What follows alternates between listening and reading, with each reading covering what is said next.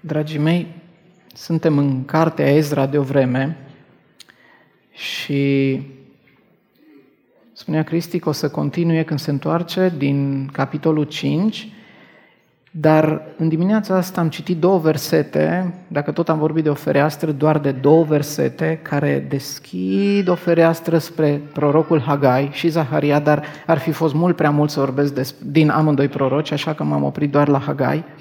Și înainte de a înțelege oare ce a vrut Dumnezeu să spună în acest început de capitol 5, văzând poporul că se pune pe treabă, aș vrea să vedem, să reașezăm contextul scrierii Ezra. Context larg și apoi contextul ăsta mai apropiat, mai, mai uh, restrâns, contextul imediat. În primul rând, s-a tot vorbit despre contextul istoric mai larg. Anul 539, octombrie 539, Cir Persanu cucerește Babilonul.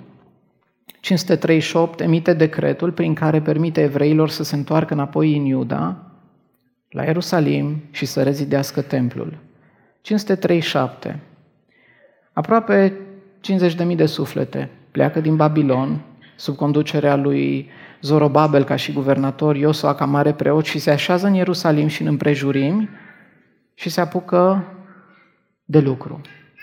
În anul următor, în 536, primul lucru pe care îl fac este să rezidească altarul arderilor de tot. În așa fel încât au putut relua după atâta pauză șirul jerfelor necurmate. Acele jerfe care se aduceau dimineața și seara, zi după zi. Și un an mai târziu, în 535, așează temeliile templului și se opresc. Acum, ca să înțelegem inima poporului, căci asta vreau să urmărim în contextul imediat în care intrăm, de-a lungul firului narrativ al contextului imediat, această inima a poporului vreau să urmărim și să o traducem în termenii ascultării de, de Domnul, de cuvântul lui și a credincioșiei față de El.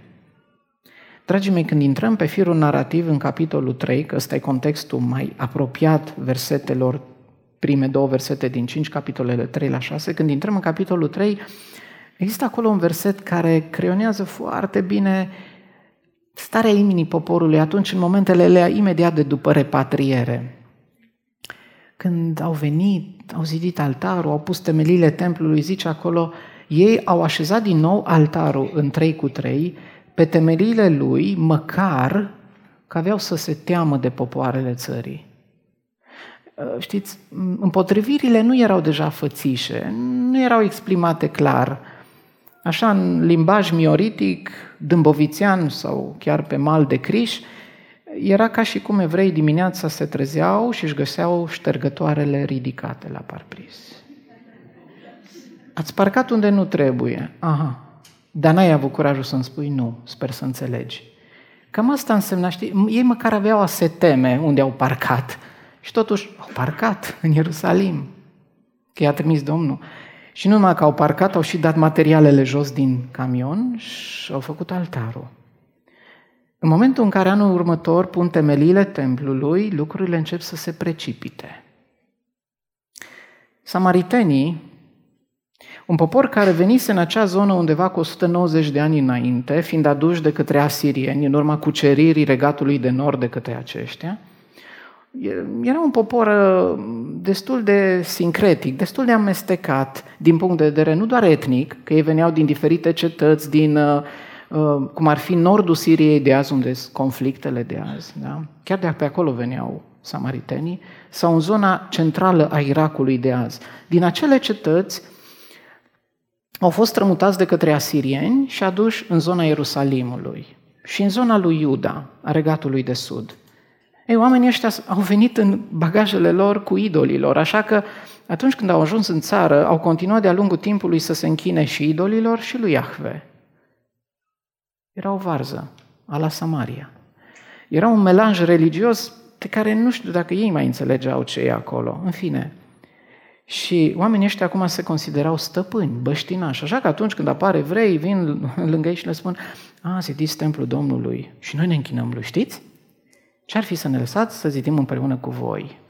Și evreii le spun, a, a, Na, nu, nu, nu. Și oferta samaritenilor se lovește de refuzul evreilor. Ei, răspunsul evreilor a fost unul bun, pe jumătate. Și din păcate, rostit a fost jumătatea aia mai puțin bună. Și am să le iau cele două jumătăți. În primul rând, evreii au venit și au spus, samariteni iubiți, dragii noștri concetățeni, mulțumim că ați venit să ne oferiți ajutorul vostru, dar nu se cuvine ca voi împreună cu noi să zidiți casa Domnului nostru. Și s-a oprit aici. Mă, samaritenii ar fi zis, ce mă? Ce nu vă convine la noi? Ar fi trebuit să continue răspunsul lămărindu-i și să zică ceva de genul, știți de ce? Voi, din păcate, sunteți un popor cu inimă idolatră, împărțită. Vă închinați idolilor și pretindeți că vă închinați și lui Iahve. Și noi, tocmai din cauza asta, am stat aproape 70 de ani în robie și nu vrem nici în ruptul capului să ne întoarcem acolo. Am nesocotit căile Domnului și ne-am făcut idoli înainte vreme, după pofta inimilor noastre și acum, după atâta mari de robie, vrem să vă spunem că noi, personal, ne-am pus pofta în cui. Așa că voi acolo, noi aici așa. Voi nu, voi vă uitați, noi zidim. Bine? Însă au accentuat a doua jumătate a răspunsului. Au zis, nu mulțumim, și au venit în a doua jumătate a răspunsului și au zis, și au motivat. Ba noi singuri o să zidim casa Domnului Dumnezeului lui Israel. Știți, e acolo o nuanță. Dumnezeului lui Israel. Parcă erau uh, subcontractori.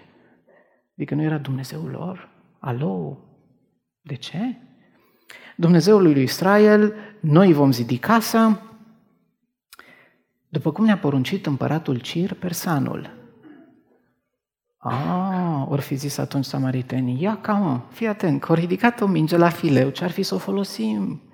Ce-ar fi să o folosim? A, adică voi zidiți aici nu din pricina, nu datorită faptului că v-a poruncit împăratul vostru, a cărui casă voi o zidiți, ci un împărat? Nu-i nimic, o să-i scriem noi. Împăratului cu majuscule nu i-am fi putut scrie, nici în dupleca inima, dar ăluia îi scriem o, o, o misivă, o, o scrisoare și sperăm și ne dăjduim să-i schimbăm inima. Ce au făcut? Zi și făcut.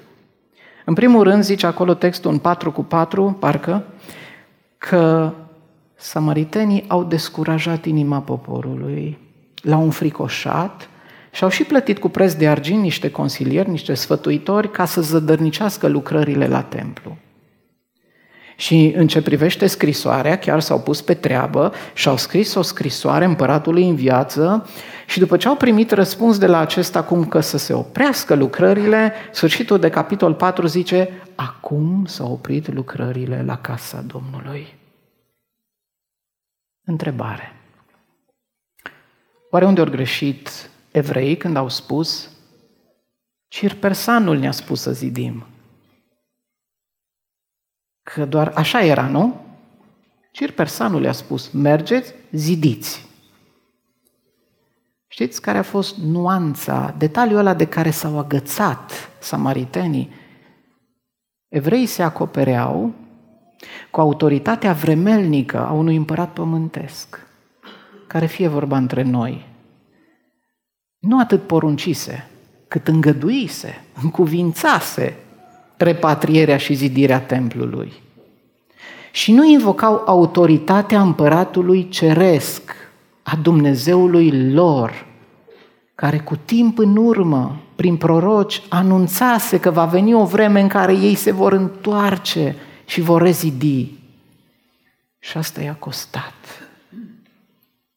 Au coborât azimutul de pe cer în pământ. Și asta i-a costat.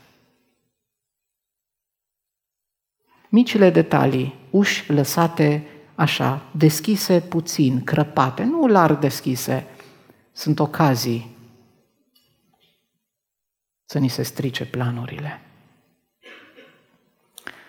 Aș merge mai departe, dragii mei, și capitolului 4, mod firesc, îi urmează 5 și 6 și de-a lungul acestor capitole suntem parcă pe o sinusoidă, de-a lungul căreia, în materie de îngăduință de a zidi sau o preliște de a zidi, lucrurile se tot schimbă, alternează. Ba odată opriți, ba odată încurajați, în fine, certăi cu toate, cu toate aceste alternanțe. Capitolul 5, începutul capitolului 5 ne spune s-au pus pe lucru. Au reînceput zidirea, iar în a doua jumătate a lui 6 ni se spune au terminat templul, l-au sfințit și au și sărbătorit Paștele. Și atunci te întrebi, hei, de unde curajul ăsta? Templul a stat nezidit din 516 până în, până, încă 16 ani, până în 520. 536, pardon, până în 520. 16 ani a stat în, în nezidire. Cum de v-ați urnit acum? De unde curajul și determinarea de acum? Dragii mei, răspunsul aș pune în două aspecte. Pentru că, pe de o parte, lucrarea lui Dumnezeu se împotmolește, nu din cauza împotrivirilor de afară, nu din pricina lor, ci din pricina lipsei de ascultare și de credincioșie ale a noastră ca oameni. Iar ea izbândește lucrarea Domnului, nu pentru că n-ar mai fi opreliști, hai pe bune, ele niciodată nu vor dispărea. Nu, ci lucrarea Domnului izbândește pentru că ascultarea credinței a schimbat inima mea. Noi vorbim mult despre credință, teoretizăm, dar întreb, cât ne trăim credința? Și a trăi credința înseamnă ascultarea credinței. Dragii mei, acum aș vrea să ne oprim asupra lui Hagai, să poposim în dreptul lui și să vedem cine... Uh, apropo, Dumnezeu vorbește în acest capitol 5 prin doi profeți, prin Hagai și Zaharia. Dar aș vrea ca asupra Zaharia e mai complex, e mai greu de dumicat, dar am zis măcar în Hagai să ne oprim în dimineața asta.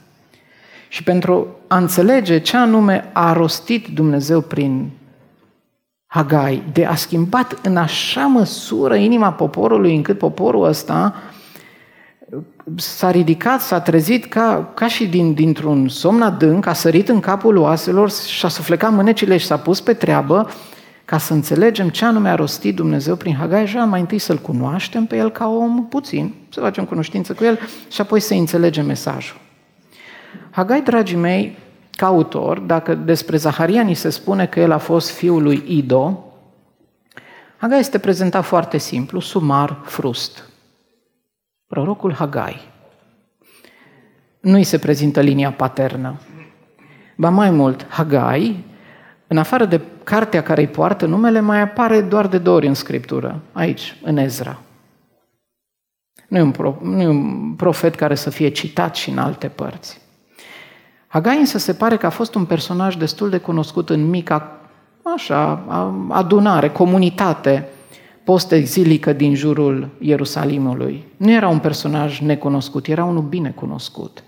Iar autoritatea sa profetică e de necontestat. De ce? Păi, dragii mei, ei nu mai ur... De 16 ani stăteau bălăriile pe ruinele templului. Și acum, după ce vine Hagai în scenă, în trei săptămâni, să pun pe lucru. Și atunci zici, măi Hagai, ce le-ai făcut, mă, de ai pus pe lucru? Ce le-ai zis, mă? Hai să vedem ce anume le-a spus Hagai. Și asta imediat.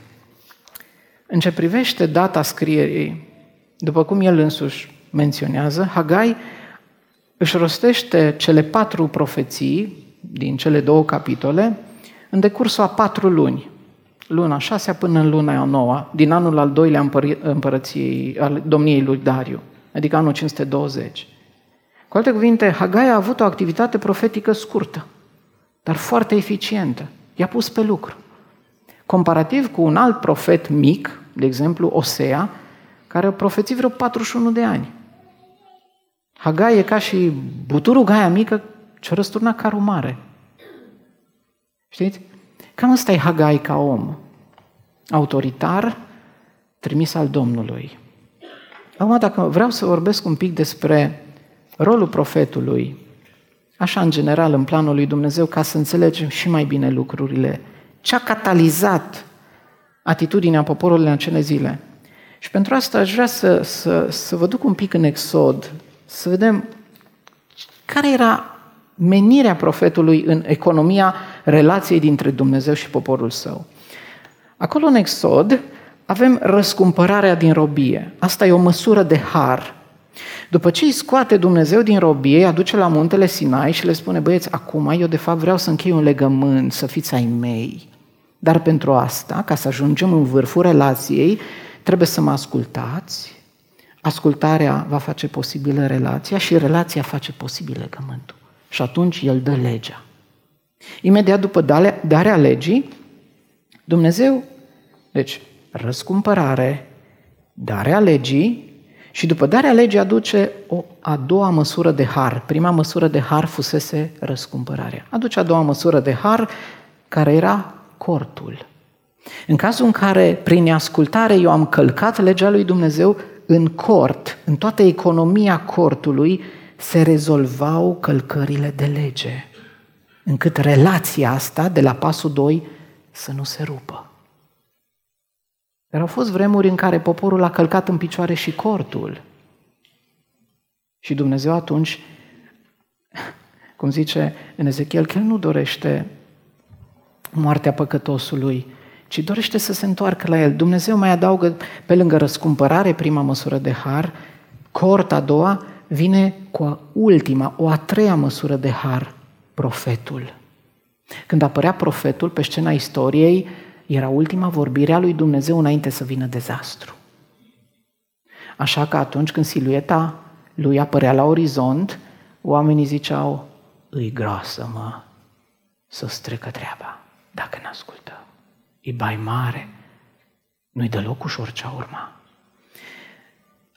Zorobabel și Iosua știau acest tipar. Așa că atunci când dimineața se trezesc cu Hagai în piață, în centru, strigând, se trezesc unul pe altul și zic, Zorobabele, mă Iosuo, îi bai. Dacă nu băgăm de seamă ce spune acum Hagai, vine dezastru. Sub ce formă nu știu, dar sigur vine.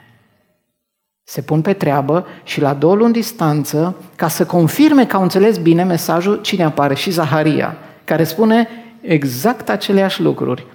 Și parcă îl văd pe Zorobabel cu Iosua, give me five. Bine că ne-am pus pe treabă, am două luni, că era bai. Cam asta e rolul profetului, dragii mei. Ultima măsură de har înainte să vină dezastru. Și acum, care e mesajul? Mesajul lui Hagai din Hagai 1. Dragii mei, primele două versete le-am intitulat Scuza poporului. Doamne, știți cum îl văd pe Hagai? Ca și, un, ca și un medic de ocazie. Un medic de ocazie care, mă rog, nu știu dacă avea diplomă, dar la, unii, la un, în unele țări se mai practică și asta. Nu știu pe unde. Uh, Doamne, Hagai și-a, și face o radiografie a poporului și așa îngândurat intră în cabinet, poporul pe scaun, așteptând diagnosticul. Hagai se uită pe radiografie și pune degetul pe rană și scoate cauzele și zice, uită, ăstea sunt cauzele. Și poporul zice, unde merg? Cauzele merg până adânc în inima ta. Cu alte cuvinte, dragii mei, ceea ce a dus la oprirea lucrărilor de rezidire a templului nu au fost nici circumstanțele exterioare nefavorabile, n-a fost nici lipsa de credincioșie a lui Dumnezeu, ci problema pentru că ei se opriseră cu 16 ani în urmă să rezidească templul a fost în inima lor. Aș folosi o expresie din Scriptură, a fost aluatul cel vechi și nemăturat afară. A luat care încet, încet, pe nesimțite, a, dusmit, a duspit toată plămădeala. Și acest aluat l-aș traduce prin nu atât o inimă idolatră, că de aia se vindecaseră în robie, dar l-aș traduce printr-o inimă împărțită, într-o inimă a jumătăților de măsură. Doamne, nu-i pe de întregul. Hai mă, nu se poate așa, știi? Așa, par, parcă e tipic mioritic. Bă, nu, hai mă, las țara lui, las-mă că merge și așa. Nu, în relație cu Dumnezeu nu merge și așa. Nu merge și așa. Aluatul ăsta l-aș traduce ca atare printr-o lipsă de totală ascultare și de totală credincioșie, l-aș traduce prin, printr-o necăutare mai întâi a împărăției cerurilor și a neprihănirii lui, ci mai înainte și mai întâi a intereselor și confortului personal. Dragii mei, în timp ce templul stătea nezidit, fiecare alerga după o grada lui, invocând fie motive personale, fie scuze care țin de contexte exterioare, dar nu înțelegeau, nu înțelegeau și asta face Hagai, că problema nu era ce se întâmplă în ogrezile lor, problema era cu ce nu se întâmplă în inimile lor. Ei trebuiau să înțeleagă un lucru. Problema nu, era, nu erau nevoile lor legitime. Acum, știți, era de natură normală, era de, de, de la sine înțeles, după ce ai stat în Babilon cu chirie, să vii acasă la tine în Ierusalim, să-și faci, mă, o casă, mă. Nu te condamnă nimeni. E normal. Pe credit, fără credit. Tată, fă-ți casă. Nu-i baia aia. Problema nu erau nevoile lor întemeiate. Problema era reprezentată de prioritățile lor răsturnate. Pentru că lista de priorități o scrie mâna, dar o dictează inima. Asta era problema lor. Aveau priorități răsturnate. Dumnezeu nu le călca în picioare demnitatea lor de oameni repatriați în a avea o casă, ci le spune doar atât. Ați răsturnat lucrurile, de aia v-ați oprit. Faceți-vă case, dar ați uitat de casa mea. Scuzele poporului. Apoi, în versetele de la 3 la 11, Dumnezeu, ca să-i scoată din starea asta de lucru, de lâncezeală, inițiază așa un dialog. Și zicerii poporului n-a sosit încă vremea să zidim casa Domnului, prin gura lui Hagai le dă un răspuns. Ceva de genul Meghiș. Mă, dar cine zice când să începem la lucru casei Domnului? Oare nu stăpânul ei? Adică Domnul însuși. Casa Domnului se zidește la porunca lui și după planurile lui, ca lui casa. Așa s-a făcut cortul întâlnirii în Exod, așa s-a înălțat templul lui Solomon, așa trebuiau făcute lucrurile și acum la porunca lui și după planurile lui. Iar ei asta n-au înțeles. Ba mai mult, Dumnezeu nu le vorbește doar din, din exemplele trecutului, ci le vorbește și din semnele prezentului lor.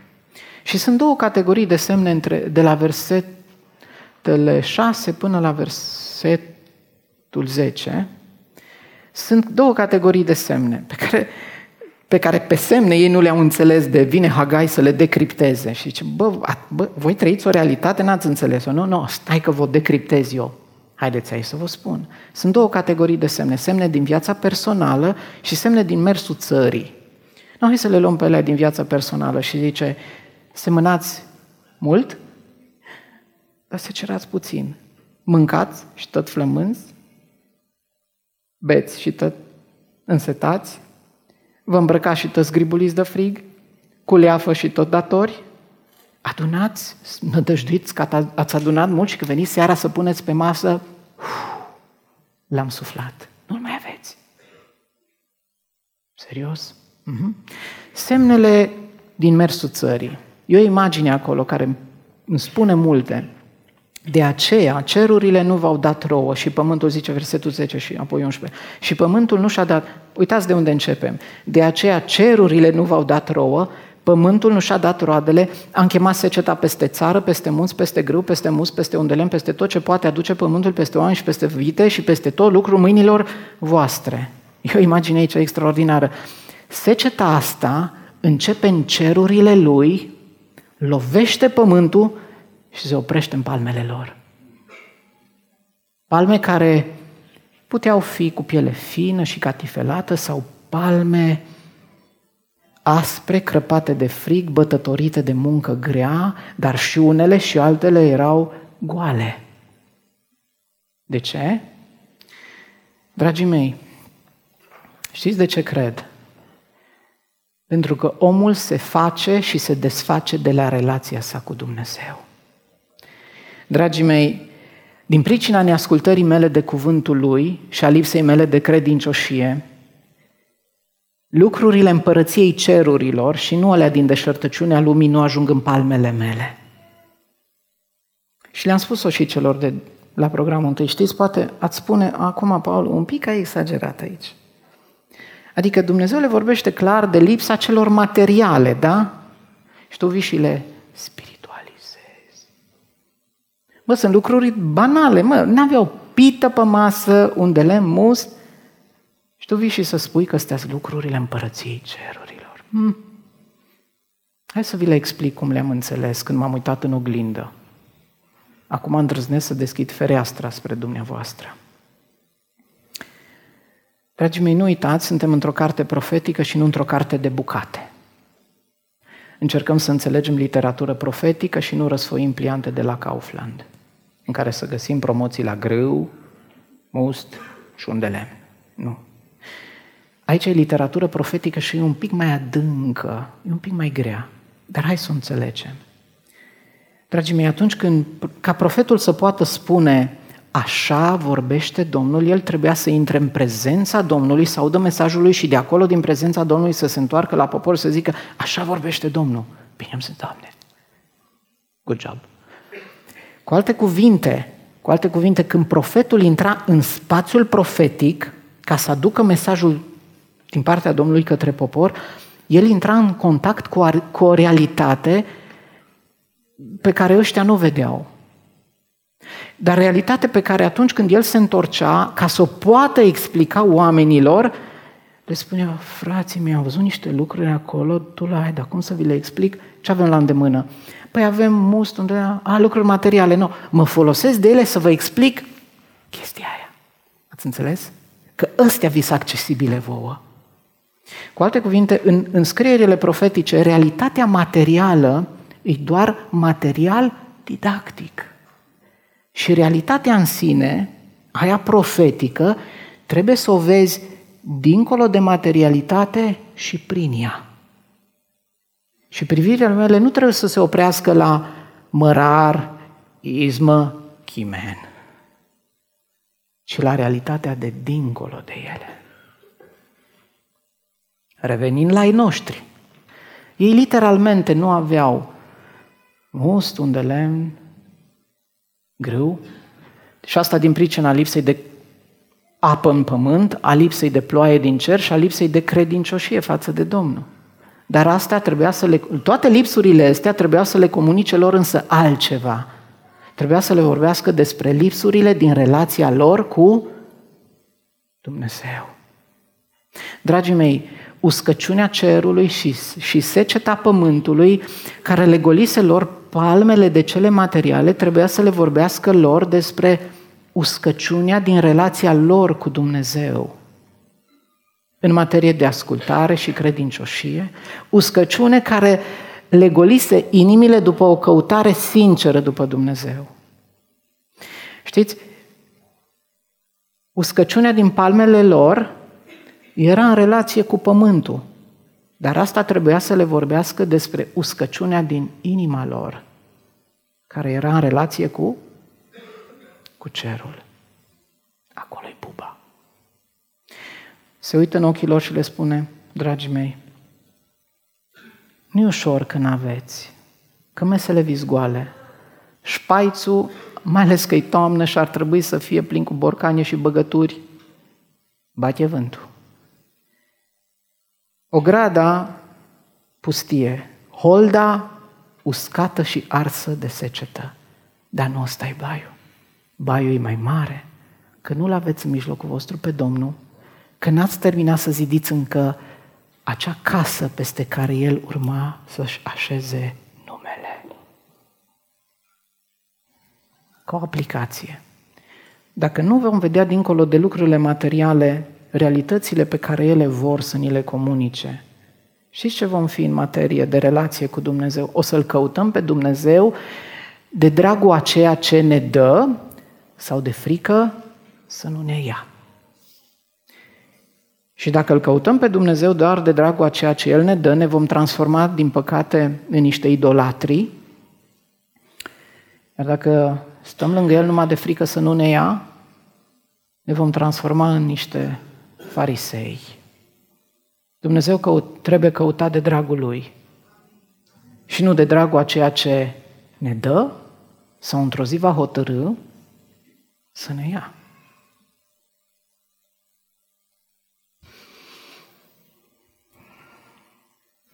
Răspunsul poporului.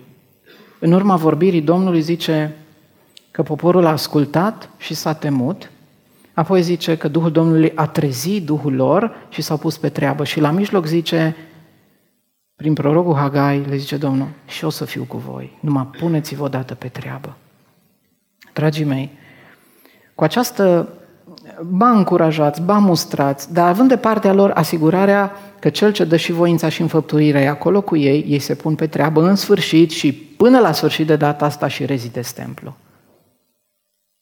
Și dacă mă uit la ei, aș zice, sunt cam aceiași oameni, dar într-un fel diferiți. De ce? Pentru că aveau inimi schimbate. Și acum, întrebare. Ați zice, nu ridicați, dar îmi ridic singur întrebările la file, o să le pleznesc mai ușor. Ați zice, măi, Paul, de acolo în text e o observație, ci că s-au temut și s-au pus pe lucru. Hmm, de unde vii tu să spui că și-au schimbat inimile? Adică, mai degrabă au acționat din constrângere decât din convingere. Prin coerciție, tu poți să schimbi inima unui om, eventual prin constrângere cosmetizezi comportamente, dar nu schimbi inimi. Ăsta e dresaj. Adică prin dresaj nu schimbi inimi, ci doar comportamente. Le cosmetizezi, să arate bine. E un detaliu acolo însă în text care mă duce la gândul că Dumnezeu, da, deși temători, le-a schimbat inima. Știți? Și aș vrea să scot în evidență acel detaliu. Când începe capitolul 1, Dumnezeu se adresează lor spunându-le poporul acesta. E un apelativ al distanței poporul acesta. Apoi, pe măsură ce înaintezi în text, la un moment dat, zice Domnul Dumnezeul lor.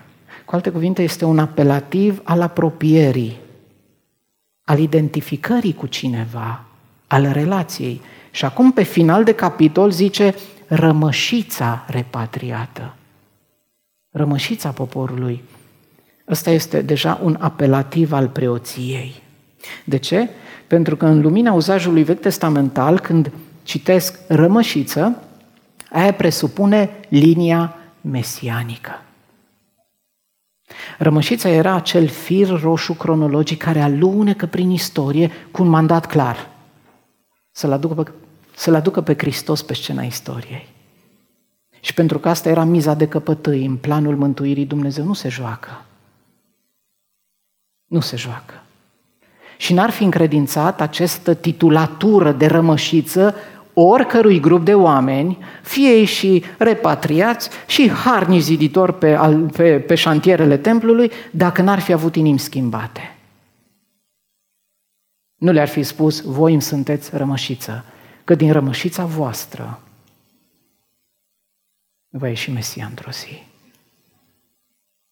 Și eu nu mă joc cu asta ale voastre inimi trebuie să fie schimbate, să vă pot numi rămășița mea. Cu teamă, dresaj sau nu, nu știu. Știu un lucru, că erau rămășița cu inimi schimbate. Dragii mei, cam asta e capitolul 1. Și înainte de a, de a încheia în câteva minute, Aș vrea să fac o aplicație. Aș Aș vrea să fac o aplicație, dragii mei, care ține de vremurile noastre. Și în această aplicație, uh, ca să o înțelegem mai bine, aș vrea să, să fac un popoas în exod. Acolo, aplicația se leagă în jurul cortului, a casei Domnului, a templului. Spuneți-i cum vreți, că e o mare bătălie și o să vă întrebați oare de ce atâta miză pe casa Domnului să fie reconstruită. Și ca să o înțelegem bine, aș vrea să vă duc un pic în exod. Poporul este scos din robia egipteană, adus la muntele Sinai, se delegea, intră în relație și după ce se parafează, se celebrează, se încheie legământul, Dumnezeu poate să plece acasă la el și să poporul să zică, Doamne, dacă până acum ar fi fost vreun dubiu, dacă te uiți în urma cârtirilor din pustiu, că nu suntem mai tăi, acum după ce am încheiat legământul, al tăi suntem, da? Și tu al nostru, da? Da. Putem merge la corturile noastre, și Dumnezeu se uită la Moise și zice, Moise, hai că nu mai avem de lucru, hai. Moise, Doamne, dar ce mai avem de lucru? Și Exod 25 zice, poruncește-le să-mi facă un locaș și eu voi locui în mijlocul lor. Dar nu să-i tăi. Ce-ți mai trebuie casă? Când tu pământul e al tău. Moise, ziceai că mă asculți, hai pe munte. Urcă Moise pe munte și 40 de zile și 40 de nopți, a plecat peste planșetă face schițele cortului. Până într-o dimineață când Dumnezeu cu cele două table în mâini vine la el și îi spune, Moise, gata? Da, ai copiat bine tot, foarte bine. Acum face în sul planurile, ia tablele în mâini, le poți ține, da. Și la sub braț, ușurel, așa, planurile cortului. Frumos. Ești pregătit să te cobori. Ai înțeles tu, Moise, de ce ai lucrat 40 de zile și 40 de nopți la planurile unei realități pe care tu de aici, din cer, trebuie să o reproduci acolo jos? Mărturisesc că nu prea. Nu, nu nimic. Azi o veni ziua să înțelegi. Serios? Da. Uită-te în vale. Ei, tu la ai, dar ce știu face? Își făcuseră vițel de aur. Vițel de aur.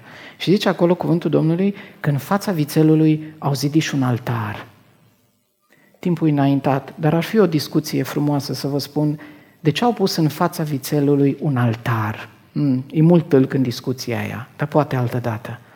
Cert-i, cert că Moise coboară supărat la ei de pe munte. Era para focului de supărat, ajunge aproape de vale, văzând că poporul e fără frâu de stricat, lovește și sfarmă tablele legământului, bine că nu o sfărmat și nu a făcut ferfeliță și, și o să înțelegeți, nu a rupt și planurile cortului, Moise, mulțumim că n-ai făcut și aia. Coboară la popor, arde în foc vițelul de aur, îl face cenușă și din acea cenușă le dă să bea ceai amar, fără lămâie, miere și motilium și le spune beți. Dar Moise e grețos, grețos e ce ați făcut voi.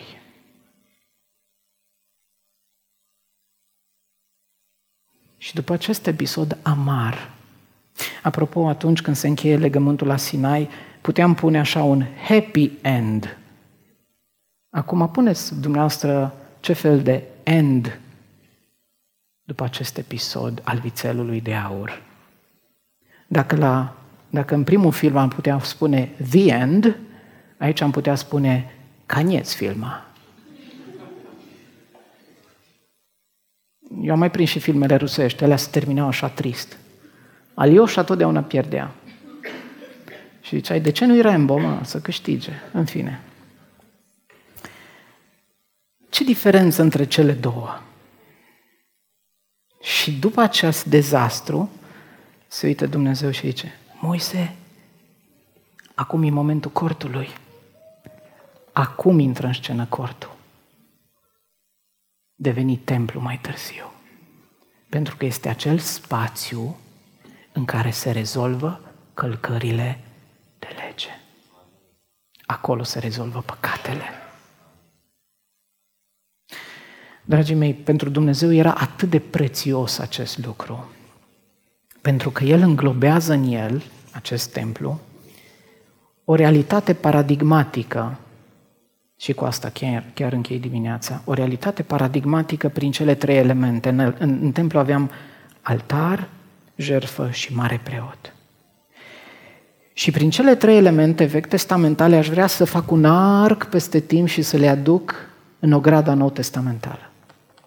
Și mă uit la jerfa din Vechiul Testament ce se aducea la templu. Hai să o luăm jerfa, să o ducem în Noul Testament și știți unde aș poposi? Lângă Ioan Botezătorul la Iordan care se uită la Domnul Isus venind să fie botezat și zice Iată mielul lui Dumnezeu care ridică păcatul lumii. E acolo o subliniere pe care chiar vreau să o fac. Multe nu le-am spus, ar fi mai fi fost o grămadă, dar alerg prin subiect, dar măcar o subliniere să vă spun. Păcatul lumii. Lumea e multă. Și ai fi zis, mm, Ioane, n-ar fi trebuit să spui păcatele lumii. Ioan zice, nu, nu, n-am greșit. Păcatul e rădăcina lucrurilor. Păcatele sunt ui, ramurile. Dar vine Hristosul, adevăratul miel pe care o întreagă istorie l-a așteptat în stare și vrednic ca să smulgă păcatul de la rădăcină din ființa umană. Asta poate face El. El nu va cosmetiza oameni, nu îi va pudra să arate frumos. Chiar îi va schimba și El poate să o facă. Jerfa din vechiul în noul adevăratul miel. Altarul. Altarul Nou Testament s-a și cântat despre el în dimineața asta. Care e? Altarul crucii. Pe cel altar, mielul lui Dumnezeu, s-a adus pe sine jertfă ca oricine crede în el să nu piară, ci să aibă viață veșnică.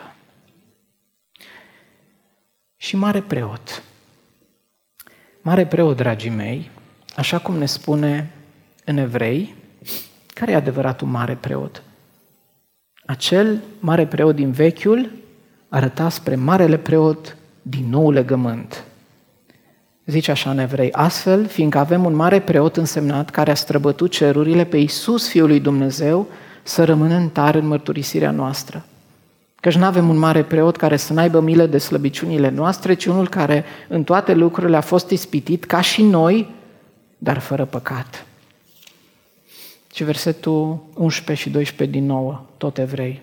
Dar Hristos a venit ca mare preot al bunurilor viitoare. A trecut prin cortul acela mai mare și mai desăvârșit, care nu este făcut de mâini, adică nu este din zidirea aceasta, în cortul ăla de sus. Apropo, era cortul ăla pe care Dumnezeu l-a arătat da? pe muntele lui Moise. Moise a fost primul muritor care a văzut acea realitate cerească. Și în acea realitate cerească, Hristos a făcut curăția lucrurilor, despre care acum abia ni se vorbește în evrei și zice, și a intrat odată pentru totdeauna acolo sus, în locul prea sfânt, nu cu sânge de țav și de viței, ci cu însuși sângele său după care a căpătat, după ce a căpătat o răscumpărare veșnică. Dragii mei, acest Iisus vine, se plimbă prin templu, transformat într-o casă de tâlhari și zice, stricați-l. Și eu în trei zile am să ridic iarăși. Și completează acolo evanghelistul, el vorbea despre templul trupului său. Înțelegeți toate prefigurările vechi testamentale unde se focalizează cu precizia unui laser, vin și cad aici și zic, nu știu, atât ai de frumoasă Scriptura, așa se adună lucrurile că nu se nu se poate să fie ceva mai frumos. Toate se adună, se focalizează în el. Și el, dragii mei, n-a fost numai, n-a fost doar cumpăna care a schimbat, cumpăna între erele istoriei înainte de Hristos și după Hristos. El este cumpăna între erele templelor. El marchează trecerea irreversibilă de la era templelor de, pie- de piatră. În vremurile templului de pietre vii, biserica lui, aleasă și răscumpărată, el însuși fiindu-i temelie și piatră din capul unghiului, el însuși sfințind-o, el, el, el însuși a venit și a spus, eu te voi sfinți biserica mea. Ca într-o bună zi să te înfățișezi în fața Tatălui, slăvită și fără pată, sfântă și fără prihană. Dragii mei, ăsta e Domnul Isus Hristos. Toate prefigurările vechi testamentale se opresc în El, se împlinesc în El și merg până departe în vremuri escatologice. De aceea zic, și cu asta vreau să închei, a Lui să fie toată slava. Acelui care, acelui care a coborât aici la noi, în șantierele morții, prin întrupare, și în ce a venit să zădărnicească lucrările celui rău, să le osândească, zice. Și din, din această continuă încleștare între viață și moarte, cu prețul sângelui său, să scoată piatră vie, după piatră vie, după piatră vie, după piatră vie, să le ia și să le așeze în templul său, să le așeze în biserica lui, până într-o zi, când din cer se va coborâ de la Dumnezeu Tatăl noul Ierusalim, în care, atenție, nu va mai fi templu. De ce? Pentru că nu va mai fi păcat și pentru că, așa cum zice în Apocalipsa, Domnul Dumnezeu cel atotputernic, ca și mielul, sunt templul ei. Toate prefigurările vechi testamentale în materie de casa lui Dumnezeu ajung în persoana și lucrarea Domnului Isus Hristos. A Lui să fie toată slava în veci de veci. Amin. Amin.